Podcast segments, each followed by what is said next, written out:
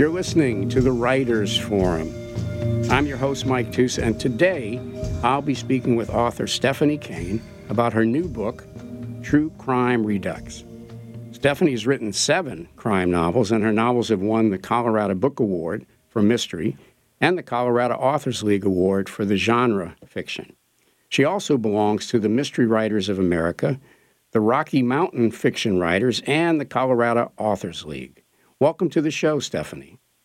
Thanks for having me, Michael. Well, before we turn to your new book, let me ask you this. You've written a bunch of crime novels. What is it about the crime novel genre that attracted you? Well, I, you know, I grew up with uh, Twilight Zone and Alfred Hitchcock Mystery Hour, so I guess I've always been kind of a mystery nut. And you know, I I think uh, I also subscribe to Alfred Hitchcock Mystery Magazine, so I was really steeped from a young age in the short form mystery uh-huh. genre, and you know that I think that that that's sort of subliminally uh, reached into my in my sense of dramatic structure and stuff like that. Uh-huh. So when I started writing, it it seemed a natural thing to do. Okay. Well, now you you may still be a lawyer, but I know you practiced law for some period of time. Um, what's the difference, if any, between the type of legal writing you would have done and then the crime novel writing that you did? They have nothing in common. okay. Well, you know, um, go ahead. Uh, I was just going to say that you, you know, as a lawyer yourself, that well, actually, they do have something in common because legal writing is pretty analytical. And the way I approach structuring books is fairly analytical. So I, I guess it's unfair to say that they have nothing in common. Well, it's interesting that you say that. I had an author on, uh, David Ellis, uh, who is a judge actually in Illinois. You may perhaps even know him.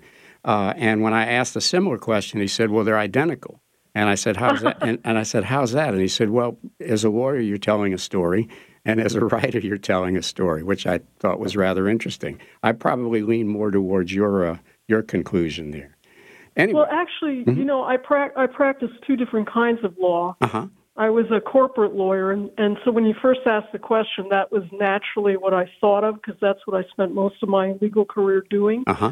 But then I then I switched to litigation, and that is yeah. storytelling. Yeah, that is. Yeah.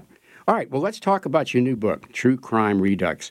It's a book about the murder of your former mother in law, Betty Fry, and the reopening of the cold case related to that years later. For listeners that may be unfamiliar with that, or with your first book, Quiet Time, which had to do with the, uh, with the murder, give us a little bit of the details of the murder and when it occurred.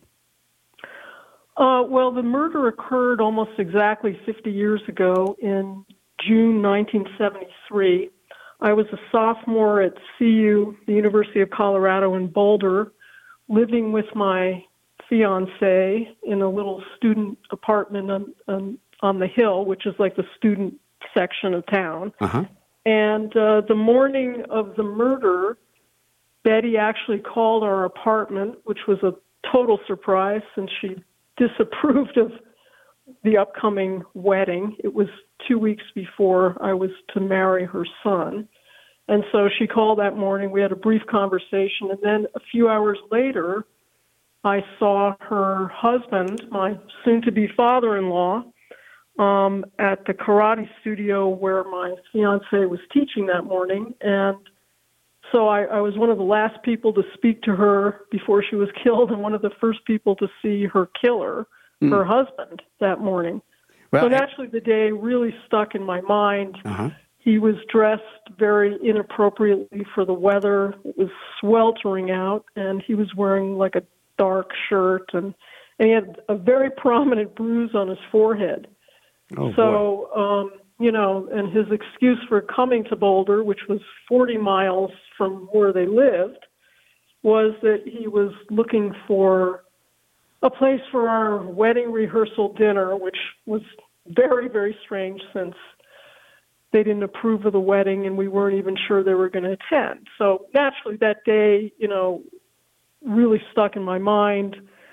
Um, we had a short visit with him, and then we drove to Denver to pick up my fiance's first suit ever. it was going to be his wedding suit, and when we got home, the phone was ringing and said, you know, come come back home quickly. Something terrible has happened. And you and were, the terrible thing that had happened was that his mother was bludgeoned to death. Yeah, yeah. In their garage. Yeah.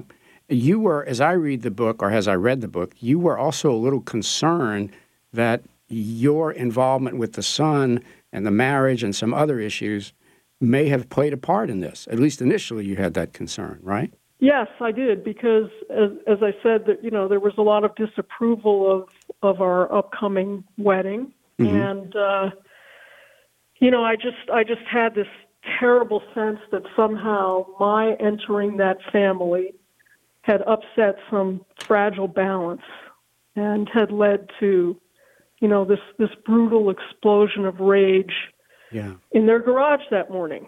Yeah. So I, I just kind of had that sense in my head. Yeah. And it, you know, yeah, I no, never really got over that. Yeah. And, I, you know, obviously, as I read the book, I started to get a sense of the fragility of the family. And we'll talk a little bit about that. Talk about something, and I guess for, for listeners, obviously, since you're writing a second book 50 years later, uh, about a cold case, the murder was not initially solved, even though suspicion fell upon the husband, Dwayne.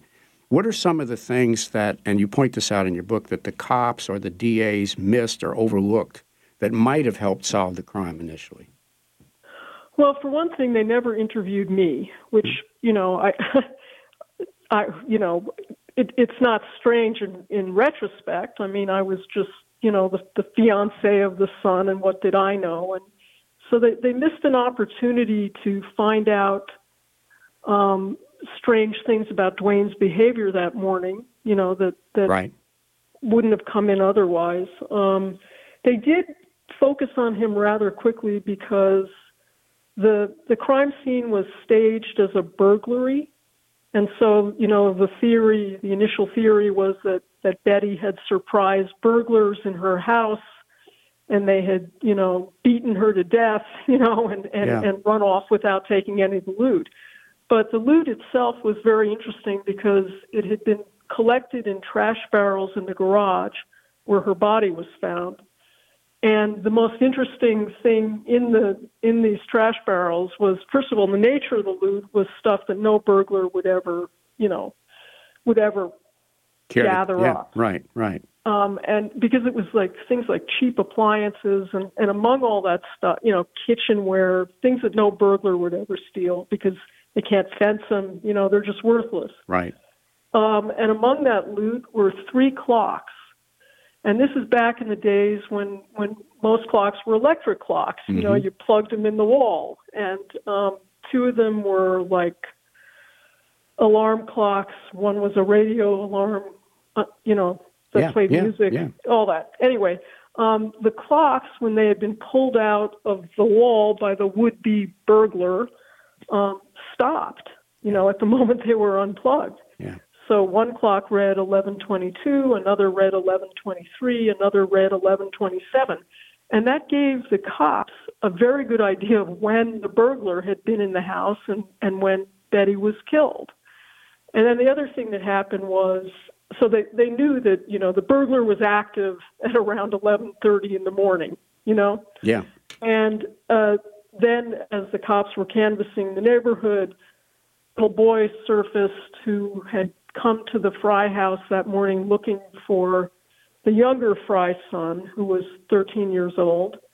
And this boy had had rung the Fry doorbell, and after a couple of rings, Dwayne Fry, my father-in-law, answered the door. And um, this, you know, he the cop said, "Well, when did you come to the door?" And the little boy said, "Well, it was 11:35." And so they go to Dwayne and they say, "Well, you know, this kid says you were at the house at 11:35." And first Dwayne denies it, then he says, "Oh, he came an hour earlier." So they go back to the kid and they ask the kid, you know, how can you be so sure that you came to the door to the Fry house and saw Dwayne at 11:35? And the kid says, "Oh, that's easy. I had just finished watching the Monkees on TV, and Yeah. I had turned the channel for my brother to um, to watch Sherlock Holmes." Yeah. Yeah. Yeah. And they they go to the TV guide, and of course, you know, the Monkees are over at eleven thirty, and Sherlock Holmes comes on, and it's like a two minute walk, you know, from the kid's house to the Fry house. so so th- those things, you know, made them really focus on Dwayne, and he was actually indicted for first degree murder in 1973, right. But but and then mhm, go the charges were dropped Yeah, right before yeah. the trial, and we were never really told why. Well, talk to us a little bit about Dwayne. I mean, in reading the book, um, you know, he was an odd combination, at least to me. He was a follower of Ayn Rand, or seemed to be anyway. But he also had some mental health issues, right? He suffered from depression. Um, tell us uh, what well, made this he, guy well, tick. Did, Yeah. Dwayne did not suffer from depression. His Oh. wife Betty did. Okay. All right. Um, but Dwayne was a very, very tightly wound engineer. He worked at Martin Marietta. Um, he had recently been laid off, so there was, you know, some tension in the family over that. Um, Betty had gone back to work so that she could, you know, they could have money to put their kids through college and all of that. So it, it was a very unstable time in the family. And Dwayne was just this you know, he, he was an efficiency expert. And Yeah. his kids called him Mr. Work the Problem.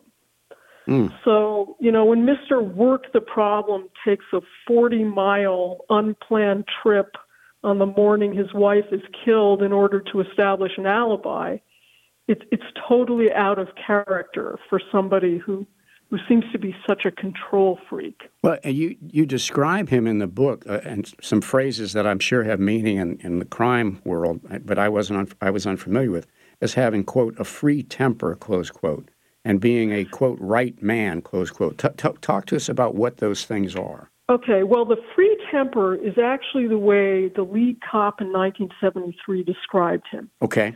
And that was on the basis of, of interviewing him, Mm-hmm. you know, be, before he was even a, a suspect. You know, he noticed certain things about his personality that he could, you know, he, he, he seemed to be like almost remote, you know, and, and very controlled, and then he would flare up. Okay. All right. And when I was starting, when I was researching True Crime Redux after the cold case was over, and I had all of the records and everything, I, I still couldn't get a bead on Dwayne, even though I had seen him, you know, I'd known him, I'd seen him in many settings. I just, I really wanted to understand what made him tick. So the first thing I did was I went to the DSM, you know, Mhm. the yeah. Diagnostic standard- manual. Uh huh. you know, psychiatric thing. And and I found these definitions that all sounded, you know, they're all familiar. They're familiar to all of us. Pathological narcissist, you know, some things like that. Right. And it, to me, it was.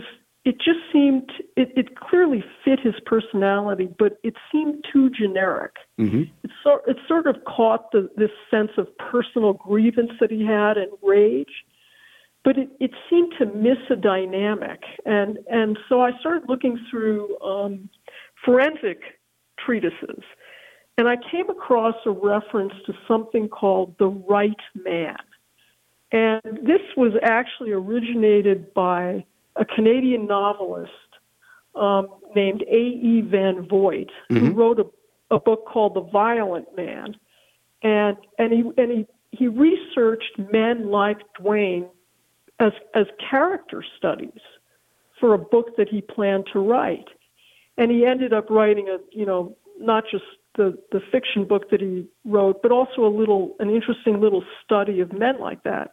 And that was picked up by a British historian named Colin Wilson. And in a book called A Criminal History of Mankind, he, ex- he expands on Van Vogt's work.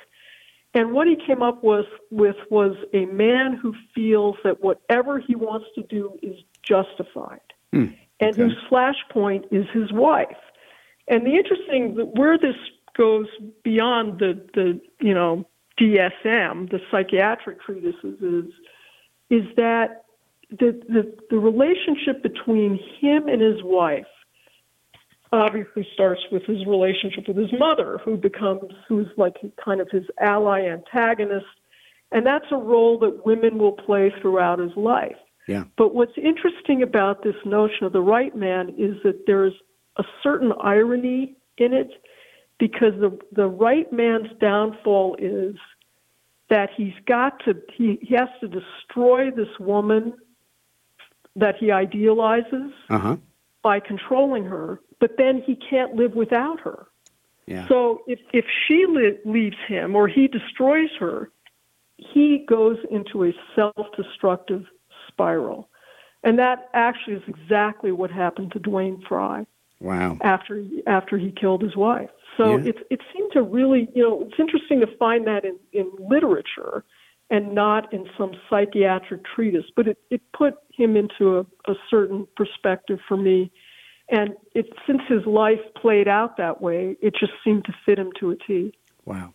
Well, talk to me then about Betty. Um, and I, my, again, my memory of Betty is that she had some mental health issues as well, right? Yes, Betty had um, manic depression. Okay. and she was treated with shock treatments and and when I came into the family, lithium had had just been developed as a drug and and there were difficulties, you know, titrating the doses and stuff, but she was being treated with lithium. And there was so much shame in both sides of the family around mental illness that Betty's children, including my fiance, who became my husband, had no idea that their mother was sick.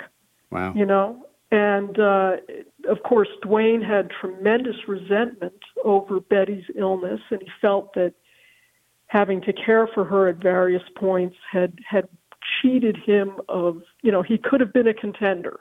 You know, he, Right, he right, could have, right. You know, Well, I'm, he cur- could have had much more success than he did. I'm curious about that, uh, about Betty, though. Do we? Do you know if she had this condition when Dwayne met her, or if this is something that developed through the way that Dwayne treated her? Well, typically, conditions like that Mm-hmm. um, develop in your early 20, late teens, early 20s. Right. So I think, and there was there was other evidence of mental illness in her family. Her father committed suicide, Right. and when he did that, people in her family were were so concerned that it would set Betty off that they they didn't even tell her that that's how he died. Yeah. So she was she had a certain fragility, but I doubt that that was apparent when Dwayne married her. But much later, when I was researching True Crime Redux, one of the people I consulted was a guy named Howard Morton who started an advocacy group for um, the families of cold case victims and stuff. And I, I had some long conversations with him. And he told me that in some of the domestic homicides that, that he was involved with, with this advocacy group that he founded, that there were, there were circumstances where the men actually made their wives sick, Sure. clinically ill through their treatment. Yeah. I- and uh, yeah, I mean, it, it makes sense. So, Yeah. so I think that he definitely exacerbated her, you know, her condition. Condition. Um, Okay. All right. Well, you, you mentioned this, and it was actually one of my next questions. Were you aware that there was a family history of, let's just say, mental health issues when you married Doug? oh no, no. I mean, Doug wasn't even aware of it. Okay. Okay. I mean, they kept they kept it. There was such shame around it that they they just they kept it a secret. But he ultimately, your your ex husband, ultimately also had some mental health issues, right? Yes, yes. Okay. Okay.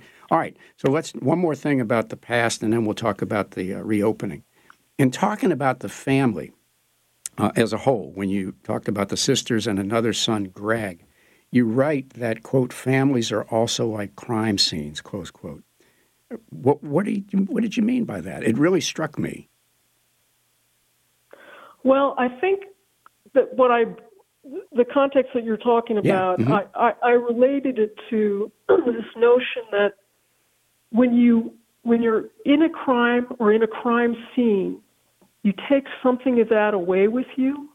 hmm You know, Yeah. It, it, it's a you know it's it's a forensic kind of truism, and it struck me that when you enter a family, even if I was in Doug's family for nine years, the nine years that we were married, Uh huh.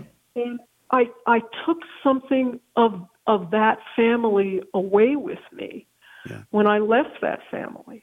You know, you don't you don't walk out of a crime scene clean, and you don't walk out of a family clean. No, I mean, you- it, it yeah. affects you. Yeah, you know. it- yeah. it- one thing that struck me was, and of course, we're all relaying it back to our own circumstances, but and that's what makes this a good book and a universal theme, is that in families there are some things that are unsolved, some things that are unknown, and um, that's how it struck me when I first read it. But I like your explanation as well.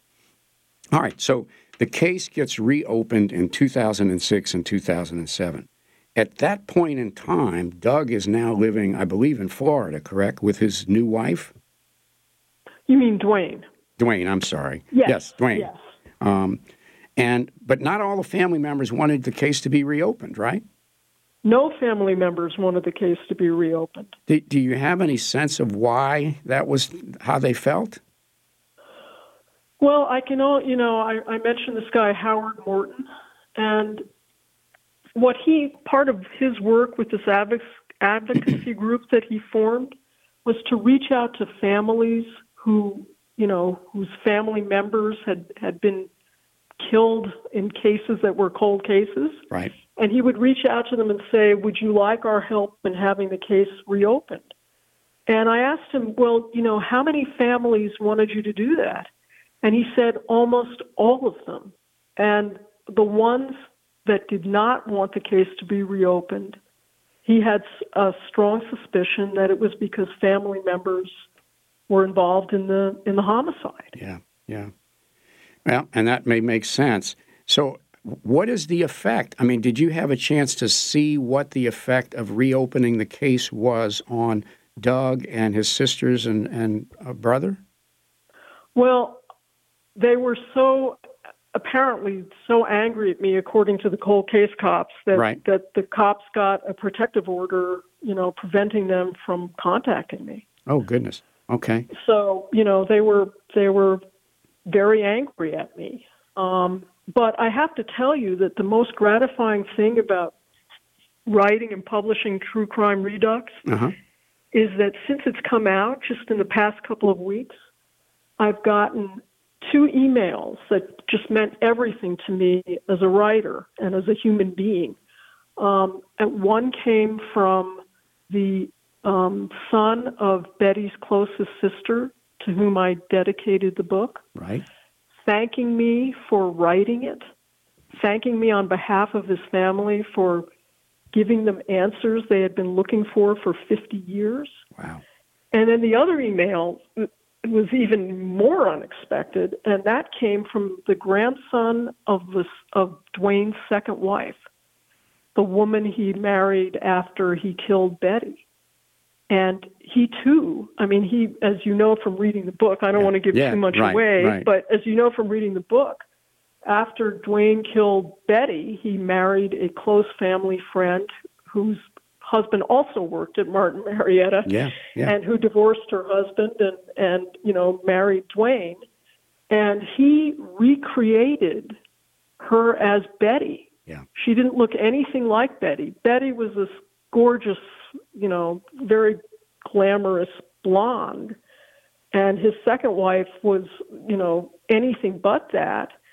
And by the time the cold case rolled around, she he had uh, you know, recreated is maybe too strong a word, but she didn't look anything like she did when he married her. She, Yeah. in fact, she looked like Betty. Yeah. She was a blonde, a slim blonde, you know, wearing these impeccable, you know, Yeah. outfits and all of that. Um, Yeah. Because I think he could not live without this woman he had idealized but killed, um, which gets back to the whole right man Yeah. kind of yeah. thing. Yeah. But anyway, I so the second email that I got was from Barb's grandson, Mm-hmm.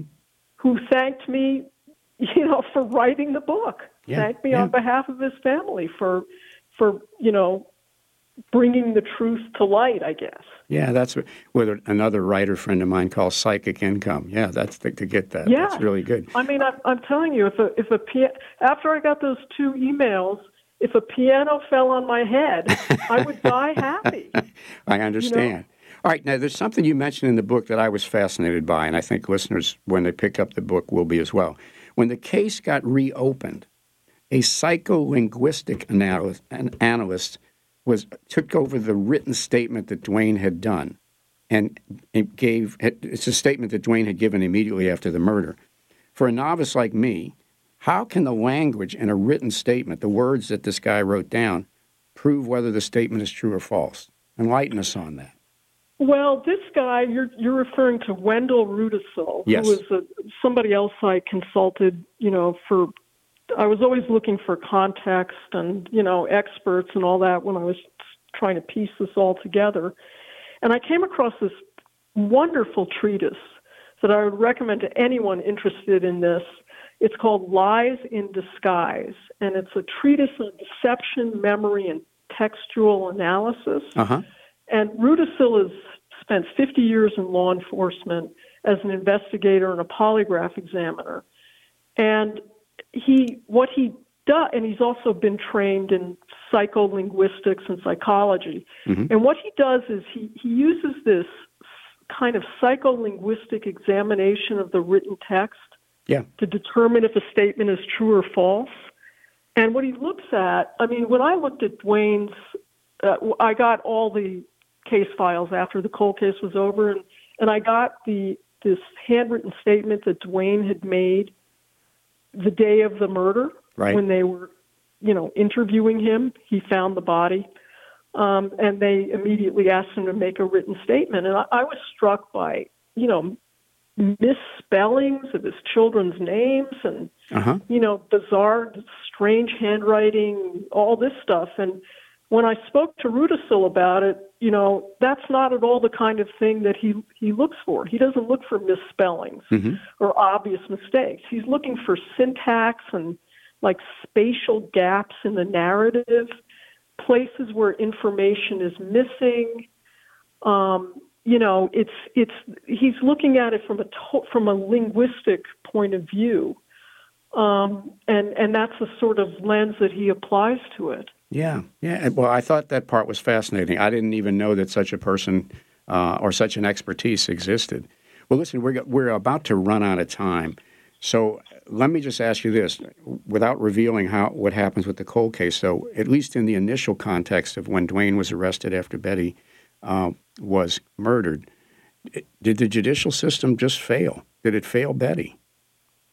I think it did, for sure. Okay. I think what happened is he, you know, he hired uh, very expensive lawyers with her insurance money, and you know they they just ran roughshod over this DA's office. Yeah. Yeah. And and part one of the things that's evidence of that is that the DA kept throwing. I mean, you could tell this by reading the old file.